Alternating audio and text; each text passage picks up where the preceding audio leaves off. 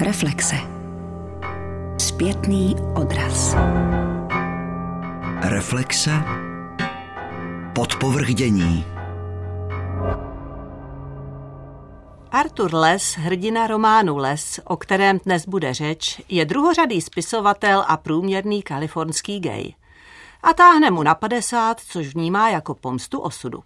Navíc se jeho dlouholetý mladší partner rozhodne, že od něj odejde a že vstoupí do manželství. Samozřejmě s někým jiným. Les se tak ocitne v krizi středního věku, kterou dočasně řeší tím, že si zahraje na světoběžníka, i když má k němu hodně daleko. Představili jsme si protagonistu knihy, představme si stručně i jejího autora. Americký prozaik Andrew Sean Greer se narodil roku 1970 ve Washingtonu v domácnosti, v níž se milovali knihy. Oba jeho rodiče totiž pocházeli z chudých jižanských rodin, ovšem původu navzdory se z nich stali uznávaní vědci. Sám Andrew Sean pak po nejrůznějších peripetích, kdy pracoval třeba jako šofér v New Yorku, vystudoval na Montanské univerzitě tvůrčí psaní a krátce poté debutoval sbírkou povídek. Český jsme přitom z jeho prozaického díla dosud znali dva romány. Příběh jednoho manželství a spověď Maxe Tivoliho. A teď se k ním péčí nakladatelství Leda přidává román třetí, stručně a výstižně nazvaný Les.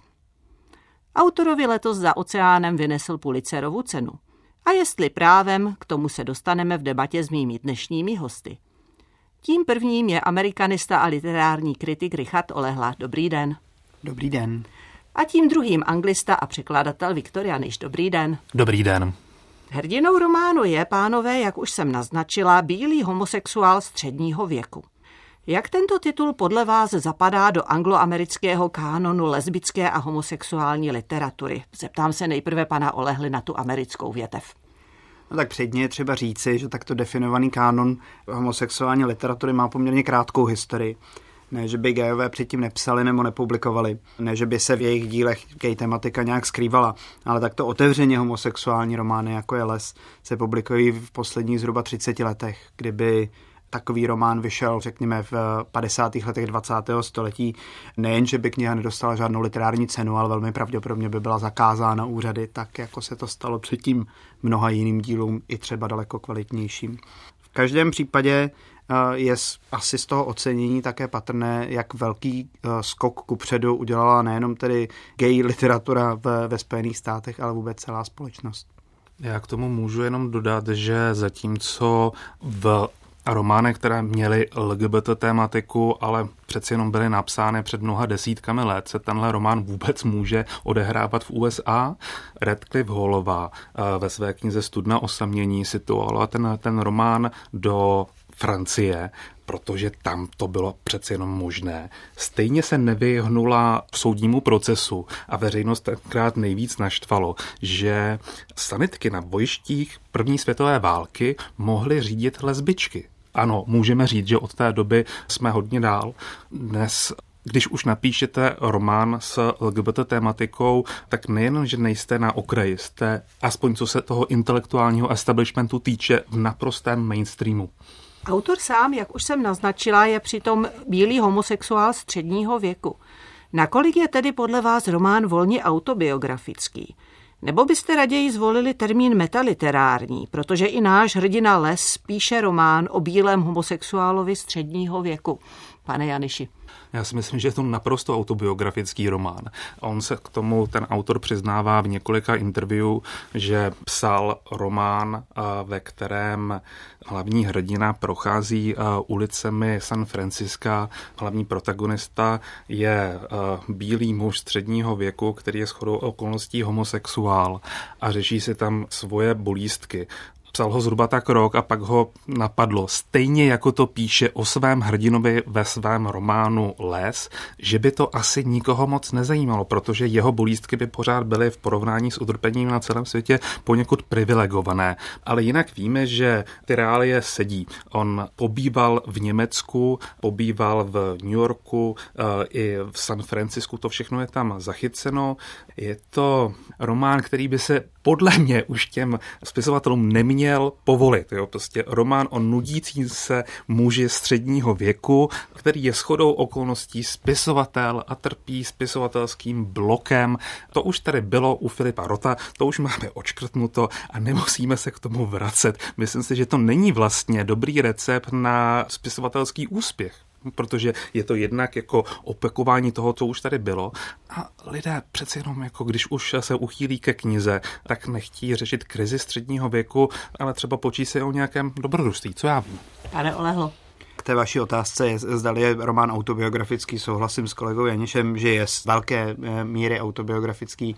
Jenom bych doplnil, že vlastně takovou drobnost, stejně jako Les, i tedy Andrew Sean Greer dostal jakousi literární cenu v Itálii, ještě dávno před Pulitzerem, takže byl uh, oceněný v zahraničí daleko více a daleko dříve než ve Spojených státech. Na druhou stranu mě to nepřijde příliš podstatné. Přiznáme se, že jestli sedí počty milenců uh, v knize a ve skutečnosti je v tomhle ohledu naprosto nepodstatné. Co mi přijde podstatné, je právě ten fakt, že se jedná tedy o bílého muže ve středním věku, který je homosexuál, protože pokud by homosexuálem nebyl, tak by samozřejmě nebyl v mainstreamu, ale byl by naopak vyděděncem. Hlavní hrdina románu, který píše náš hrdina Les, se nazývá Swift. Vidíte v tom ironii a myslíte si, pane Janiši, že se obě příjmení dala a měla přeložit do češtiny? Nevím, jestli je to ironie, určitě to byl autorský záměr. Mluvná jména jsou od Dickense oblíbeným prostředkem literárním. Co se týče překladu, tam je to skoro vždycky ztracená bitva. Bývaly časy, kdy se jména ještě překládala. Já jsem pořád ještě četl knížky, ve kterých vystupoval Jiří Washington, ale to už dneska neděláme. Stejně tak, jako nepřekládáme Dickensovy romány se všemi těmi mluvícími jmény bývaly opět časy, kdy se k ním přikládal slovníček, kde se jako vysvětlovalo, jaký je zatím ten autorův záměr. Já bych jenom podotkl to, co asi českému čtenáři, který není anglista, nedojde, a sice, že to jméno Arthur Les se dá zkratkovitě přečíst jako Artless, jako člověk, který je bez umění. A to je jedno z těch témat tohoto románu. Ten člověk si vlastně jako není jist tím, co dělá, i když podle mě sám sebe docela podceňuje. Já myslím, že celý ten román je vrcholně eh, ironický, respektive tedy sebeironický, až jaksi v té nejlepší tradici americké židovské literatury. Ale jinak se obecně taky nemyslím, že by se vlastní jména anebo příjmení měla převádět do češtiny. Ostatně tady eh, příjmení hlavního hrdiny tvoří i název románu, s tím by se opravdu velmi špatně zacházelo. Pane Janiši, vysvětlil jste nám příjmení Les, jak byste nám vysvětlil příjmení Swift? Swift je v angličtině prostě rychlý. Ta ironie románu jde ale podle mého názoru mnohem dál a myslím, že se dotýká hlavně homosexuálního kánonu, o kterém jsme už mluvili. Dovolte pro posluchače pár příkladů. Když náš hrdina vydal svůj první román, bylo jeho dílo označeno slovy, cituji, sentimentálně pompézní. Čímž chtěl recenzent podle Lesova staršího milence říct, že autor je, a opět cituji, buzna. Další lesův román má být teploušský Odysseus. Gay ve středním věku se jeden den potlouká po San Francisku a vzpomíná. Ale koho to, jak si sám les uvědomí a jak už řekl pan Janeš, asi zajímá. A taky máme v románu literární ceny typu Wildsteinovské Vavříny. A ti dostávají dobří gejové a ne ti asimilovaní. Přičemž dobří gejové jsou pouze ti, kteří zobrazují útlak, jakým komunita trpí dnes. Do jaké míry jsou to podle vás platné postřehy a do jaké míry je to dnes to je tedy v roce 2018 nadsázka, pane Olehlo. Já myslím, že les jako dílo se vymyká především tedy tou vámi zmíněnou nadsázkou ironií. Možná právě za ní dostal tu Pulitzerovu cenu, protože před 15 lety ji dostal Michael Cunningham, taky za otevřeně homosexuální román Hodiny, Ovšem, samozřejmě tam se ta homosexualita bere jako úděl, jako nějaký životní postoj, nikoliv tedy jako vlastně rostomilá komplikace, která si ale v ničem nezadá tedy stíhou středního věku. Je to v podstatě stejný námět, jaký zpracoval Martin Amis ve svém románu Šíp času. Možná bych se zmínil ještě o jedné situaci z daného románu, kdy hlavní hrdina je navržen na cenu. S hrůzou si uvědomí během prvního proslovu, že jeho dílo, trošku zastřeně, ale přece jenom, je uváděno jako příklad toho, jak se eh, gay literatura psát nemá. Totiž Vyznění románu Kalypso, hlavního hrdiny, je bezvýchodné, zatímco podle organizátorů té ceny by gay literatura měla přinášet hlavně ty pozitivní příklady. Takže v rámci románu je to taková umírněná kritika v mezích zákona. Román ale pracuje i s dalšími významnými motivy. Třeba Američan na cestách. Náš hrdina v Evropě navštíví Itálii, Německo a Paříž. Myslíte, že je les ten naivní a nevinný našinec jako v čertách Marka Twaina? Nebo je to spíš vážný pozorovatel odlišných kultur jako Henry James, pane Olehlo? No tak pokud bych si měl vybrat z těch dvou jmen, tak bych se určitě spíše klonil k Twainovi. Greerův hrdina je ovšem daleko cyničtější a cestovalejší než ten Twainův. A k tomu si musíme ale uvědomit tedy účel, za ním se les na cestu kolem světa vydává. A to je útěk před tou svatbou jeho dlouholetého partnera Freddyho, který si bere někoho mladšího. A právě v tom věku se po mém soudu skrývá tedy jádro pudla. Les utíká před padesátkou, která si stejně najde v Maroku. A ironii osudu je, že v Evropě lese berou jaksi daleko vážněji a jako daleko lepšího spisovatele, než v domovské zemi, kde je druhořadým spisovatelem. V Evropě bydlí v luxusních hotelech, je hlavní hvězdou literárních událostí v jednotlivých městech a tak podobně. A vyplývá podle vás z románu, že kulturní rozdíly mezi starým a novým světem stále existují, nebo je už dávno smazala globalizace? Třeba když les přednáší nebo rádoby přednáší v berlínském klubu. Je to zase nadsázka? Je to něco, co se opírá o reál? Já myslím, že to je čistá groteska a e, zaplať pámu za ní. Já vlastně nejvíce na tom románu oceňuji právě tu nadsázku, až jaksi groteskní polohu. Jinak je zřejmé, že kulturní rozdíly mezi novým a starým světem pořád existují, ale právě u Greera se tedy smrskávají vlastně do té značně ironizující až tedy groteskní polohy, především jazykové. Les neumí ani italsky, ani francouzsky a o tom jeho přesvědčení, že umí německy, by se dalo alespoň podle překladu soudě velmi, velmi úspěšně pochybovat.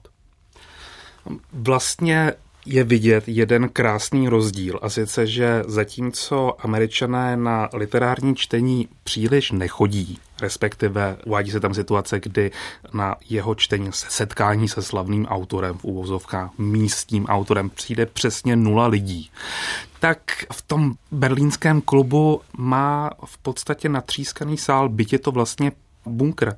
A je to, myslím, něco, co je to rozdíl mezi českým a německým prostředím, protože zatímco na české literární čtení vám přijde rodina a kamarádi, tak na německé čtení opravdu chodí hodně lidí a ještě vám za něj zaplatí. Samozřejmě les také působí na německé univerzitní půdě, což si myslím je velice zajímavé, protože oproti těm striktním akademikům své studenty žádá, aby si víceméně hráli, aby střídali slova. Myslíte si, že je to svého druhu i univerzitní motiv, motiv univerzitního románu? To je zajímavý podotek, který přiznám se mě při čtení toho samotného románu vůbec nenapadl, ale když to takto prezentujete, tak je to zcela zřejmé. Nemyslím si, že vyšlo o univerzitní román, ale zcela jistě zde autor Andrew Sean Greer zúročil svoje zkušenosti právě z výuky na Berlínské univerzitě. Dlužno podotknout, že styl výuky na univerzitách ve Spojených státech a v Evropě je radikálně odlišný. Ve Spojených státech je výuka založená na diskuzi a tedy na praktickém provádění jakékoliv teorie, kdežto v Evropě a především v Německu se tedy i semináře spíše podobají přednáškám. Takže v tomto ohledu si myslím, že se jedná o dobrý a objevný postřeh. Les se ale vypraví i do mnohem exotičtějších krajů. Jak už jsme říkali, v Maroku oslaví padesátku a navštíví také Indii a Japonsko.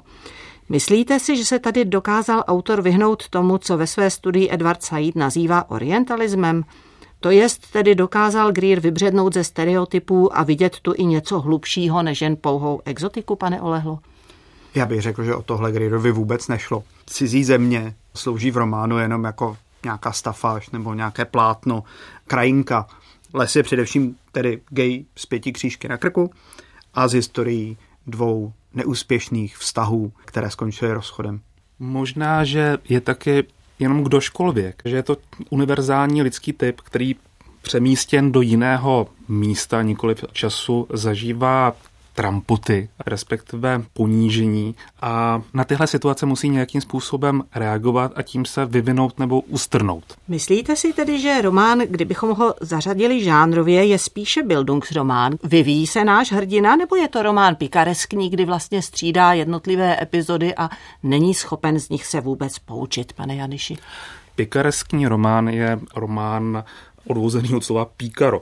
To znamená šibala, filuty, nějakého sluhy, který s počívkovským viděním světa se snaží reagovat na dané mocenské poměry, cestuje od dvora ke dvoru a tak. To bych tam neviděl. Ten hlavní hrdina je v podstatě spokojený člověk opět, když si odmyslíme to, že prostě nemá uspořádané milostné záležitosti. Ale už jen to, že na krizi středního věku reaguje tím, že jede na cestu kolem světa, naznačuje že jeho starosti nejsou starosti běžného Somálce, dejme tomu. Bildungsrománu máme hrdinu, který je na Prahu uh, jinožského věku a nějakým způsobem reaguje na stávající poměry a prostřednictvím osudových zkoušek se nějakým způsobem vyvíjí. To si myslím, že je vyznění toho románu i bližší. A když o tom tak přemýšlím, tak dospívám k závěru, že na Prahu 50 ten Greer v podstatě trošku ještě dítě, protože neprošel takovým tím ohněm těch zkoušek a pořád ještě musí ten smysl života hledat, což už třeba v 50 by mohl aspoň náznakem mít nalezeno. Les, jak už jsme řekli, cestuje také díky tomu, že je součástí takzvaného literárního průmyslu. Jako druhořadý spisovatel jezdí na patřičně druhořadé události, ale v Evropě některé z nich jsou docela parádní, jako třeba ta berlínská záležitost. Jak vlastně autor na celý literární průmysl pohlíží? Myslíte si, že schovývavě nebo nesměřitelně satiricky, abych zase uvedla dva extrémy? Nebo něco mezi tím, pane Olehlo? Já bych právě řekl, že je to něco mezi tím, protože bez literárního průmyslu, jak si, jak Les, tak tedy Andrew Sean Greer uvědomují, se prostě v dnešní době autoři neobejdou. A nebo obejdou, ale pak se musí jmenovat Thomas Pynchon, nebo řekněme Don DeLillo. Zároveň, ale tedy v románu je poměrně hodně naznačeno, že to toho našeho protagonistu vůbec nebaví a že mu to občas přijde směšné, jako právě když je v Berlíně, kdy tedy čte, jak už jsme říkali, v bunkru absurdně pozdě a značně už eh, podroušenému či jinak upravenému publiku. Za oceánští recenzenti přivítali, že po dlouhé době zase získal Pulitzerovu cenu příběh komický. Staví podle vás celý román hlavně na komice situační a pokud ano, jaký byste uvedli příklad, abychom posluchače navnadili, pane Janiši? Musím posluchače zklamat, protože tady tohle je něco, jako označil bych to za nakladatelskou hyperbolu, kdyby nebylo amerických recenzí, které byly tou komickou stránkou toho příběhu nadšené. Jako anglista si nedokážu představit tu hrůzu, kterou tedy jinak musí američtí recenzenti číst Jistě to souvisí s tím, že to teritorium toho velkého amerického románu je děs a hrůza typu Cesta od Cormaca McCarthyho nebo středostavovská nuda Abdajka. Jinak řečeno, ten román moc vtipný není. Když nakladatel napíše dílo je hluboké a vtipné, tak to znamená, že obsahuje tři vtipy a obskurní narážku na Wittgensteina. Já jsem se během toho románu asi tak třikrát pousmál, což není špatný výsledek, ale jedna recenze, myslím, že ve Washington Postu, mě slibovala, že se budu za břicho popadat, tak to jsem se nepopadal. Jinak řečeno, pokud se chcete dobře zasmát, přečtete si Terryho Prečeta. Řekli byste tedy, že les je typově něco jako šťastný Jim v tom slova smyslu, že přitahuje trapasy a je teda les jakousi komickou postavou, alespoň v tom omezeném slova smyslu americkém, jak se zmínil pan Janiš, pane Olehlo? Já bych ale tady upozornil na úplně jinou literární tradici. Šťastný Jim je psán tedy v britské literární tradici. Nikam za svou lásku jezdit nemusí. V zásadě má celou dobu hned u nosu. Jediné, co musí překonat, je tedy ten stavovský schod, stavovský rozdíl. Kdežto les musí tedy opravdu obět celý svět, aby tu svoji lásku jaksi znovu nalezl. Nebo nalezl, těžko říci. Já bych ještě se vrátil jenom k tomu humoru, protože si myslím, že to je asi by největší kvalita toho textu, protože jinak ten příběh je relativně banální. Mně to přišlo docela vtipné. Přiznám se na rovinu, že jsem se smál určitě víc než třikrát. Neviděl bych v tom ani tak tu komiku situační, jako spíše lingvistickou, nebo v lingvistické rovině. Když se les pokouší mluvit německy, tak to jsou skutečně i, řekl bych, překladatelsky šťastně zvolená řešení, i když třeba možná neodpovědají přímo originálu. A především teda tu komiku charakterovou, nebo tedy komiku těch jednotlivých postav, protože Les je bez zesporu zábavná postava. A to si myslím, že ten největší rozdíl mezi tím, jaká díla byla oceňována, řekněme, před 15 až 10 lety, jako třeba Cesta Cormac McCarthyho, a nebo právě zmiňované hodiny, které se prostě vedou docela dost vážně a eh, časy, které nastaly, řekněme, před nějakými pěti lety. Určitě bych v téhle souvislosti zmínil eh, román Zaprodanec od Paula Bittyho, který podobně jaksi sebeironicky z vnitřku nahlíží vlastně poměrně trudný osud afroamerické komunity ve Spojených státech. Možná bych jenom dodal, že i když je les homosexuál, tak to, co se mu děje, je univerzálně lidské. Jo? Že tak jako všichni uh, ostatní osobě může říct, sem tam se mu něco povedlo, ale jinak směšná figurka. A není to právě ten přínos homosexuální literatury a není to důkaz toho, že jsme přece jen urazili za posledních čtvrtstoletí docela dlouhou cestu, že už i homosexuální postava může být legrační a trapná, pane Olehlu? To bych řekl, ale že je jaksi nikoli v zásluha většinové společnosti, ale spíše právě tedy té konkrétní menšiny, že se dokáže nebrat vážně, že se dokáže jaksi nad svým těžkým údělem zasmát. Ale jinak naprosto souhlasím, Les je univerzální postava, má takové jako jobovské rysy, je stíhán osudem, a nebo si to alespoň myslí. Pulitzerovu cenu dostal Greer ve stejný rok jako Kendrick Lamar. Byla to podle vás dobrá volba a kdybychom se měli pánové ohlédnout za trendy v udílení významných literárních poct vůbec. Třeba nedávní nositelé Nobelových cen za literaturu jako Bob Dylan. Nebo pane Janiši, kdybyste se pokusil o srovnání s cenou Bookerovou. O Kendricku Lamarovi nemůžu říct vůbec nic, protože jsem hudební idiot, ale co se týče Booker Prize, tam je situace zajímavější, protože ta porota se obměňuje každý rok, to znamená, jistou kontinuitu tam jistě nalezneme, ale přeci jenom e, ty, ty podobnosti budou trošku nahodilejší. Obecně se ale dá říct, že máte mnohem větší šanci vyhrát Bukrovou cenu, když jste bílí, zhruba tak 80%, když jste muž, zhruba tak 75%. Váš román se musí odehrávat ve Velké Británii, ve drtivé většině případů. A pokud se neodehrává v Británii, tak se musí odehrávat v Indii. Všechny ostatní azijské země mají historicky naprostou smůlu. Romány, které byly oceněny a neodehrávají se ani na těch dvou zmíněných místech, se vyskytují v celých dějinách Bukra jenom šestkrát. Prostě celý svět jen šestkrát. Co se týče udělování cen vždycky vytané na mysli citát od skotské spisovatelky L.A. Kennedyové, která eh, prohlásila jakožto zasvěcenec, protože v roce 1996 v té porotě zasedala, že to je vlastně jenom o tom, kdo koho zná, kdo s kým spí, kdo komu dává drogy a na kom je takzvaně řada. Pane Olehlo, byl byste stejně skeptický stran současných trendů v udílení literárních cen a kdybyste se ohlédl za nedávnou historii ceny Pulitzerovi, jak tam zapadá právě Greer se svým lesem? No já bych se ještě vrátil k tomu Kendricku Lamarovi, protože na rozdíl od kolegy Janiše mám Kendricka Lamara docela rád. On je oceňovaný nikoli za svoji hudbu, ale hlavně za svoje texty, které jsou společensky závažné a jak se již nerepuje jenom o tom, jak velkou má bouchačku, po případě jak se komu kde naloží a jak. V tomhle ohledu je Kendrick Lamar skutečně jaksi závažný autor, který k tomu ještě, řekněme, zpívá, nebo tedy repuje. Kdežto Andrew Sean Greer žádnou revoluci do americké literatury prostě nepřináší. Táhne mu na padesátku, je to jeho šestá kniha a v jeho případě se udělení Pulitzerovy ceny rovná prostě životní výhře, jakému si jackpotu.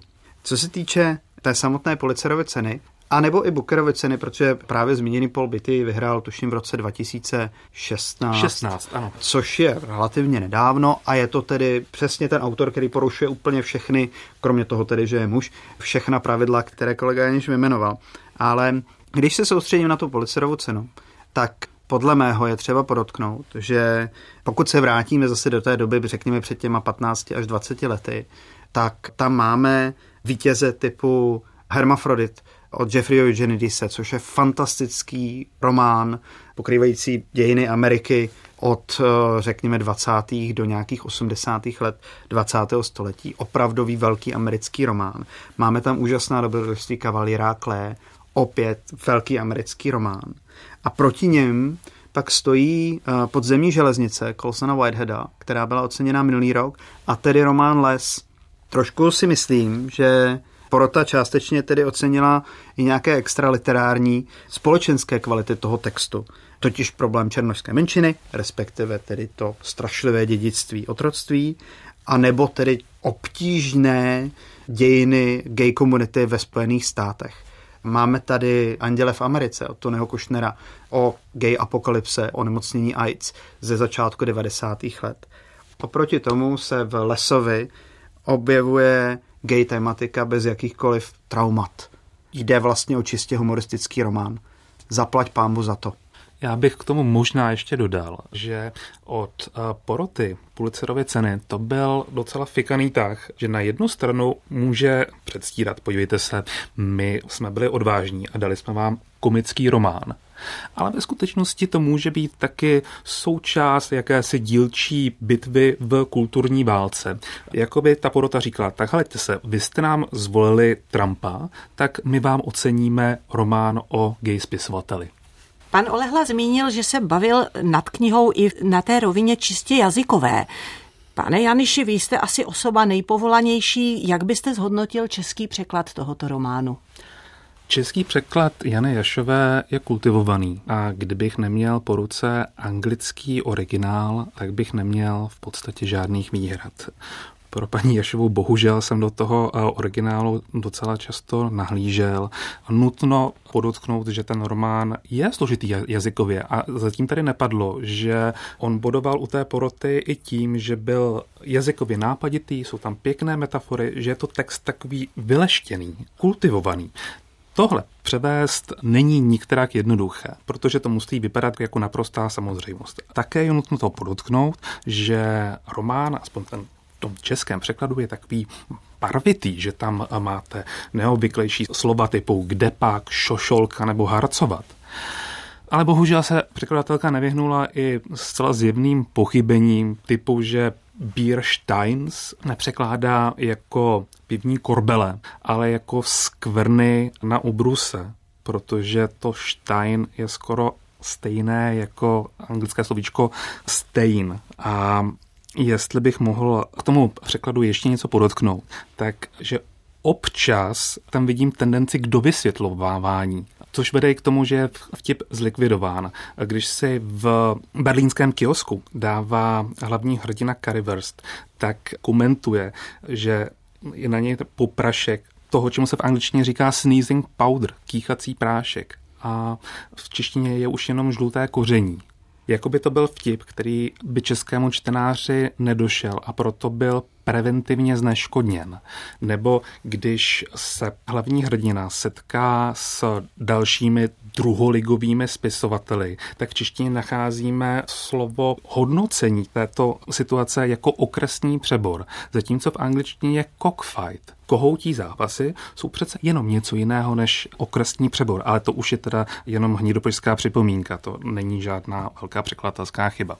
Pane Olehlo, vy jste patrně originál tak pečlivě neskoumal, jak na vás působil český text románu. Já přiznám se, že jsem byl příjemně překvapen úrovní toho překladu. Ty chyby jsou asi zjevné, i když říkám, já jsem je jaksi na první dobrou, respektive bez kolace s originálem neviděl a nepoznal. Mně se ten text četl dobře, myslím si, kdyby se jenom trošičku dotáhla tady ještě redakce, tak mohlo jít o opravdu jaksi velmi, velmi, velmi povedený překlad. Ale myslím, že v tomhle ohledu je třeba nakladatelství Leda, které jinak nemá nějak velkou tradici ve vydávání beletrie, ocenit, protože existují v České republice jiná nakladatelství, která nemají v vydávání beletrie žádnou velkou tradici, přesto se o to pokoušejí a výrazně v téhleté snaze selhávají. Vážení posluchači, tím naše dnešní debata končí. Dovolte, abych se jménem svým i vaším rozloučila s dnešními hosty, kterými byli pan Viktor Janiš, naschledanou. Naschledanou. A pan Richard Olehla, naschledanou. Naschledanou.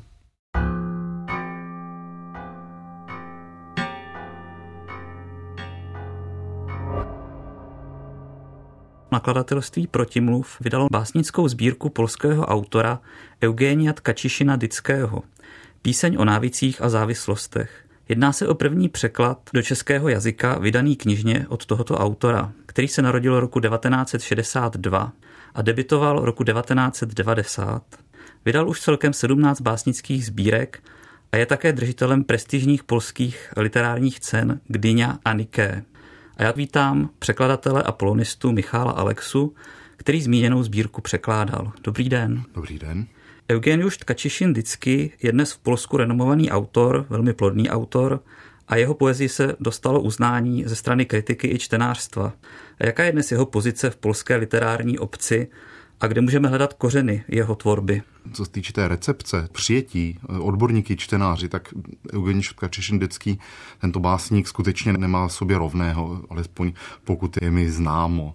Je to také dílem jeho originalitou a nezaměnitelností, která trošku komplikuje skutečně otázku po těch básnických kořenech, které prakticky nemá. Odborníci se shodují, že ten zdroj, z kterého se napájí, ten jeho duch básnický je zakletý a bude to zřejmě nějaká dávno zapomenutá kniha z knihovny jeho rodičů, případně Bible, v barokním překladu a tak dále. Čili takový ten tradiční model, že se napájí klasickou poezí Mickievičem a tak dále, na něž nějakým způsobem reaguje, tak v případě Tkačeše Nardického nepřipadá v úvahu. Možná by slušelo zmínit jeho kontakty s Česlavem Milošem, který by snad mohl být nějakým inspiračním zdrojem.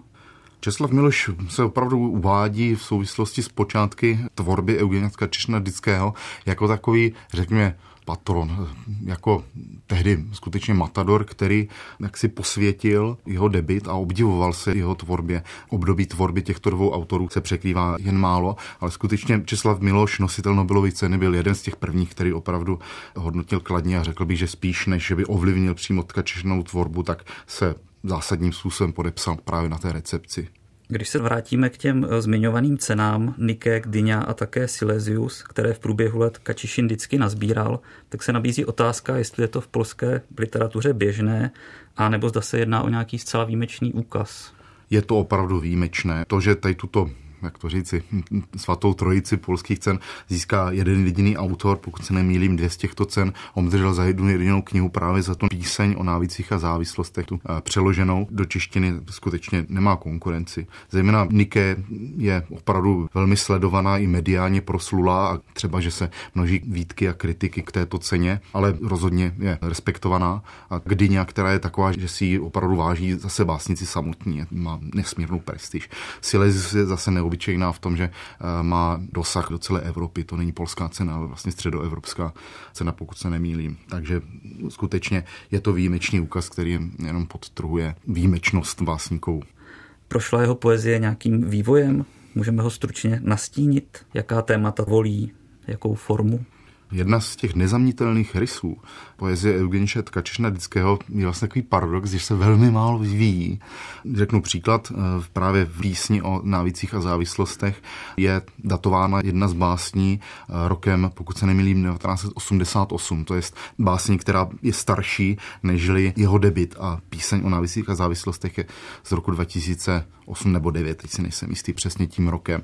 Ale tato báseň, sice anachronická, tak do té sbírky perfektně zapadá.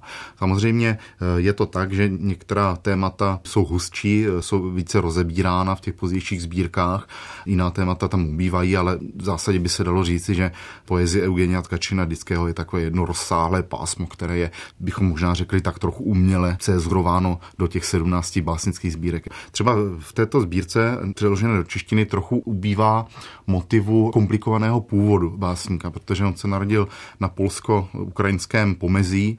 První knihu v polštině četl v 15 letech právě Bibli v překladu Jakuba Vujka, v barokním překladu a polsky se naučil až relativně pozdě. Tento motiv té písni vlastně chybí, co se týče nářečí a tak dále, ale všechna ostatní ta zásadní klíčová témata, to je psychické choroby, motivy schizofrenie, dědičného hříchu, melancholie, ztráty pocitu, že někam patřím, kde mám svoje kořeny a tak dále, ale i třeba homoerotická tematika, která není úplně obvyklá v polské poezii nebo není tak často tematizována, samozřejmě z různých důvodů a zejména takový ten dovolím si to slovo šmrnc, jakási ta stylová poloha, která opět vyvěrá, řekněme, z té barokní poezie, ať už tématy smrti a zbožnosti a pocitu, co bude potom, memento mori a tak dále. Ten jazyk je starobilý, třeba, že se tam objevují i reálie ryze dnešní, tak slovosled často také, nebo některá slova jsou zapůjčená z rejstříku jazykového barokních básníků, což je neobvyklé a samozřejmě tato témata, tyto postupy a motivy se v písni o návicích a závislostech samozřejmě objevují. No a když jsem četl tu jeho sbírku, tak mně přišla velmi intimní a byla tam taková meditativní poloha. Je to u něj obvyklé a je tohle typické pro polskou soudobou produkci?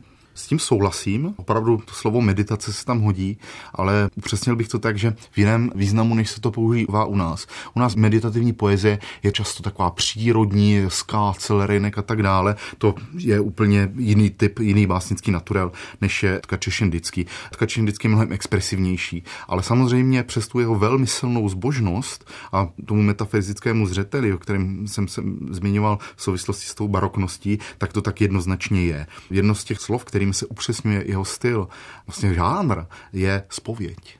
A skutečně spověď je, řekněme, rozpoložení ducha i téma, i vlastně ten tón jeho básnický, který je tam velmi silný.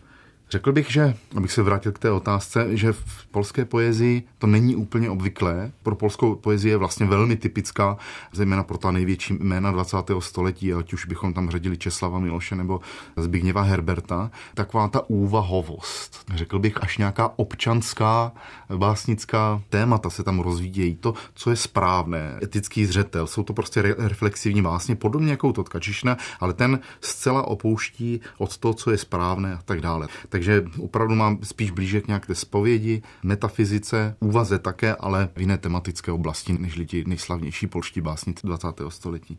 A další věc, která mi tam přišla zajímavá, tak jsou různé odkazy na historii, ať už tu s velkým H, anebo historii rodovou. A mám na mysli ty časté odkazy na nekrology, na zvukomalebná polská příjmení. Jak moc je Dického tvorba spojená s Polskem a s historií a současností? Se současností do té míry, do které současnost tělesňuje básník sám. Poezie Eugenia Tkačišna Dického je velmi silně autobiografická. Samozřejmě nepřeceňujeme tento pohled, ale autor sám to často zdůrazňuje, že píše o sobě, že postavy, které se tam vyskytují, jsou skutečné postavy. Je to, řekl bych, až takový frenetický, až takový zběsilý v tomto ohledu, ty nekrology, letopočty a tak dále. Je vlastně v tomto velmi přesný a velmi adresný. Takže současnost až posud, ta historie je tam zastoupena mnohem silněji a v mnoha rovinách, řekl bych, ať už slavná historická témata, nebo moji předkové, nebo konkrétně e, mý rodičové, ale také postavy, které vlastně jsou málo známé nebo dokonce neznámé, pro které je významné to, že zemřeli. Jeden z veršů v básni zní asi takto, současná polská poezie, to jsou nekrology. Jeho poezie se příliš nevyvíjí, ale co se naopak vyvíjí, tak je recepce jeho díla v českém prostředí.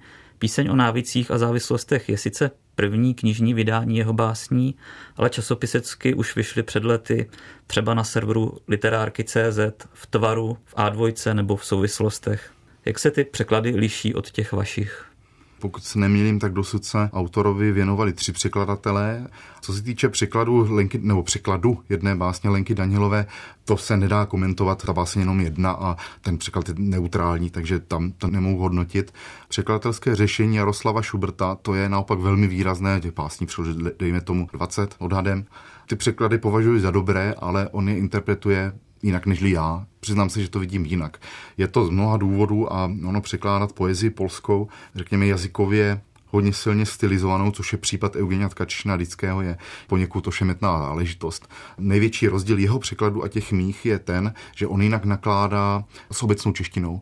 Ty jeho překlady jsou hovorové, eh, obsahují, řekněme, drsnější vulgarizmy než ty moje, ale zdůrazňují, že ta jeho interpretace není své volna, je podložená originálem. Má mezi současnými mladými polskými básníky nějaké následovníky? O žádných nevím. Následovník těžko. Nikdy jsem o tom nečetl a z vlastní četby mě nikdo nenapadá. Rozhodně má celý houf obdivovatelů. Dokonce se zmiňuji v doslovu eh, k písni o návicích a závislostech, že jediný kritik, který kritizoval, nebo se vymezoval vůči Eugeniovi Tkačišinu Dickém, byl Karol Mališevský, kritika básní, který ale záhy toto své rozhodnutí přehodnotil. Takže opravdu do dneška neznám jediného autora, který by jakousi seriózní formou kritizoval dílo. Není tomu tak. Následovníky básnické neřekl bych, že má. Řekl bych, že z toho důvodu, že ten jeho styl je tak pestrý, ale zároveň tak nezaměnitelný, že jakákoliv variace by působila snad až plagiátem. Jak se vám jeho verše překládali? Je jeho polština něčím specifická? Je nesmírně pestrá, nesmírně bohatá na všechny vrstvy jazyka. Objevují se tam nejdnešnější, nejmodernější výrazy, což souvisí například eh, se selengem prostředí homosexuálu, který tam zaznívá, tak právě naopak velmi stará slova, archaizmy, až barokní. Naštěstí ta píseň o návicích a závislostech není tak, řekněme, rozklížená tady v těch stylových polohách jako jiné sbírky, takže v tomto ohledu to bylo velmi pohodlné rozhodnutí vydat tuto knihu, to bylo štěstí, ale ohlídat všechny tyto vrstvy a ty vpády různých jiných stylů, ku příkladu, kdy do velmi vznešeného tónu, který připomíná až nějaké kázání nebo něco podobného, vpadne, vtrhne styl až publicistický, to je opravdu dřina jakoby ukočírovat v tom překladu, aby to znělo jako opravdu záměr a nikoli jako chyba překladatele. Na tomto místě musím zmínit pomoc redaktorskou a to Lucie Zakopalové a Petra Borkovce, kteří velkou měrou poznamenali to, jak ta kniha vypadá. A jako příkladu Petr Borkovec měl lvý podíl na tom, proč se kniha jmenuje píseň o návicích a závislostech a nikoli o závislostech a návicích, jak jsem navrhoval sám. 12. Přítel je ten, kdo po letech, co jste se neviděli, přichází k tobě domů s pěti, šesti knihami, ale ruku na srdce. Nevnucuje se, když se mu řekne odpusť, drahý, ale knihy nám už k ničemu nejsou. 13. Ruku na srdce, knihovny už k ničemu nejsou. Přečti si nekrolog Stefana Piotra Střešněvského 1928 až 2006 či Daniely Gumbíňské 1921 až 2006. Pomlč tedy o obrovských rodinných knihovnách. Nevezmu si od tebe nic, ale nevzdaluj se mi. Musíš napsat dlouhý dopis neprodleně po návratu do velkých očí. Odpusť, drahý, ale knihovny už nepotřebujeme. Nepotřebujeme pro život, s tím se musíš smířit. Přečti si nekrolog Čenstochovanky Gvombínské. 23. Silvarérum Všechno nasvědčuje tomu, že rod husinských pochází od husí, tedy od hus. Nic ovšem není tak krásné jako původ dických, který mě rozesmává od malička. Podle rodinné tradice jméno dických pochází od Dmitra, tedy dického. Nic není tak krásné jako husy a tak dále v příjmení husinských a zajíci v příjmení zajíčkovských.